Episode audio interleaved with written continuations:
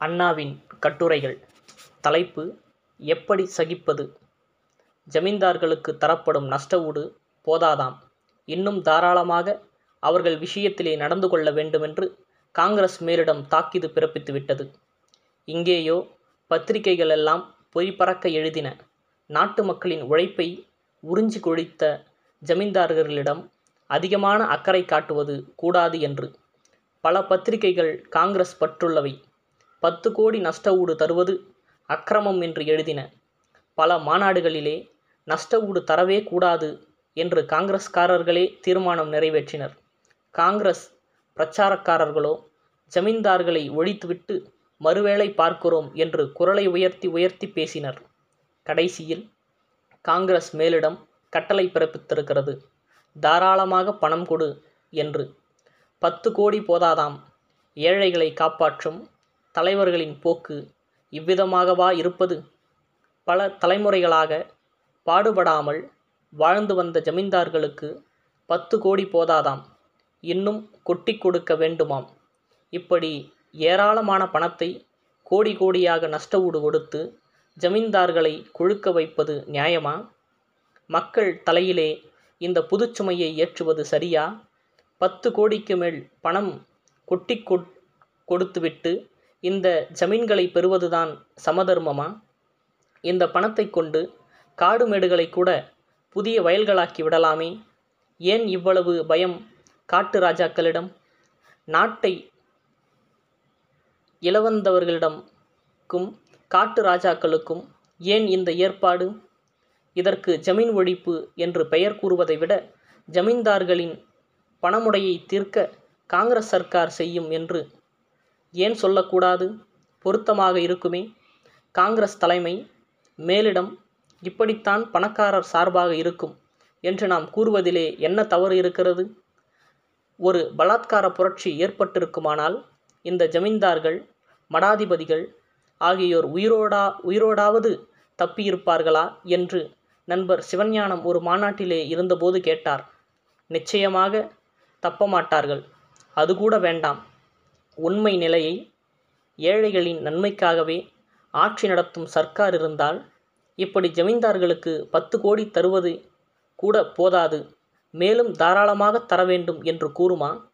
நேதாஜி பேர் கூறி ஜெயபிரகாஷ் பேர் கூறி அருணாவின் பெயர் கூறி கம்யூனிஸ்டுகளின் போக்கையும் திராவிடர் கழகத்தின் போக்கையும் ஒரு சேர கண்டிக்கும் தீவிரவாதம் பேசும் காங்கிரஸ் நண்பர்கள் காங்கிரஸ் மேலிடம் ஜமீன்தார்களிடம் காட்டும் கருணைக்கு என்ன சமாதானம் கூறப்போகிறார்கள் நமக்கல்ல தங்கள் நெஞ்சுக்கு பழைய ஏடுகளை மீண்டும் எடு படித்து பார்க்கட்டும். பத்து கோடி நஷ்ட ஊடு தருவதே அதிகம். நஷ்ட ஊடு ஏன் தர வேண்டும்? என்றெல்லாம் பேசியவர்கள் எழுதியவர்கள் ஏராளமாக இருக்கும். இவ்வளவும் ஒரு நாள் பேட்டியில் தகருகிறதோ?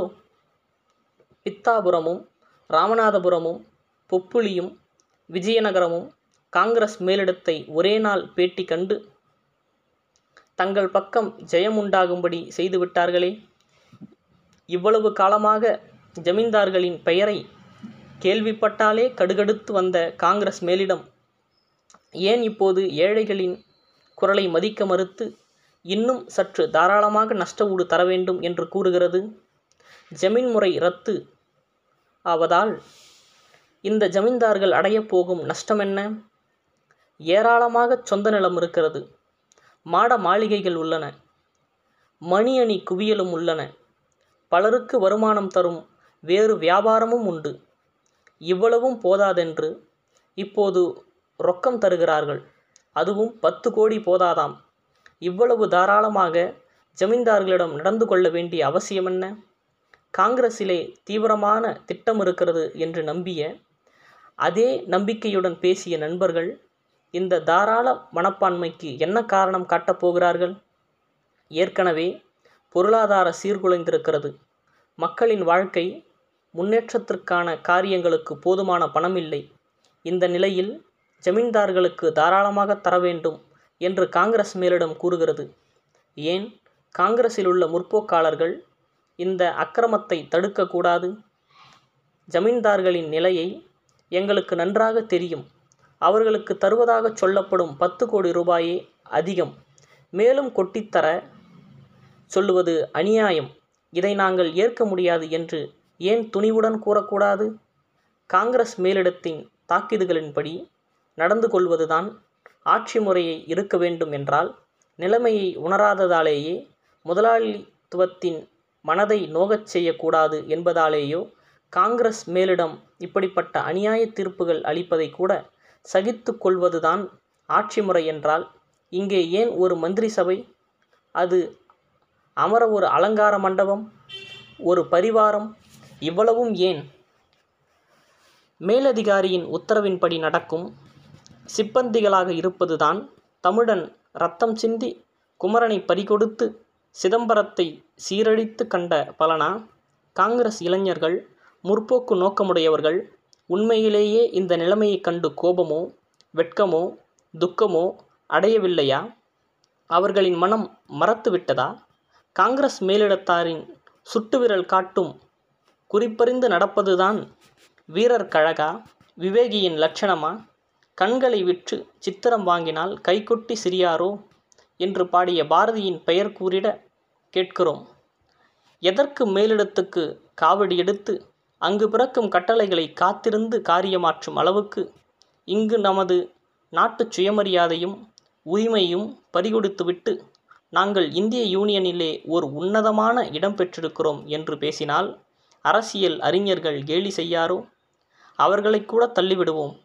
மேலிடத்தார் நமது பக்கம் பேசியதையும் அதற்கு காங்கிரசார் தலையாட்டியதையும் கண்டு களிப்புடன் கெர்வத்துடன் திரும்பும் ஜமீன்தார்கள் காங்கிரஸ் தீவிரவாதிகளை பார்க்கும்போது கேலி செய்யும் கண்களுடன் பார்க்கும்போது முகத்தைக் கண்டு இதோ காங்கிரஸ் வீராதி வீரர் எமக்கு நஷ்டவூடு தரக்கூடாது என்று ஆர்ப்பரித்தனர்.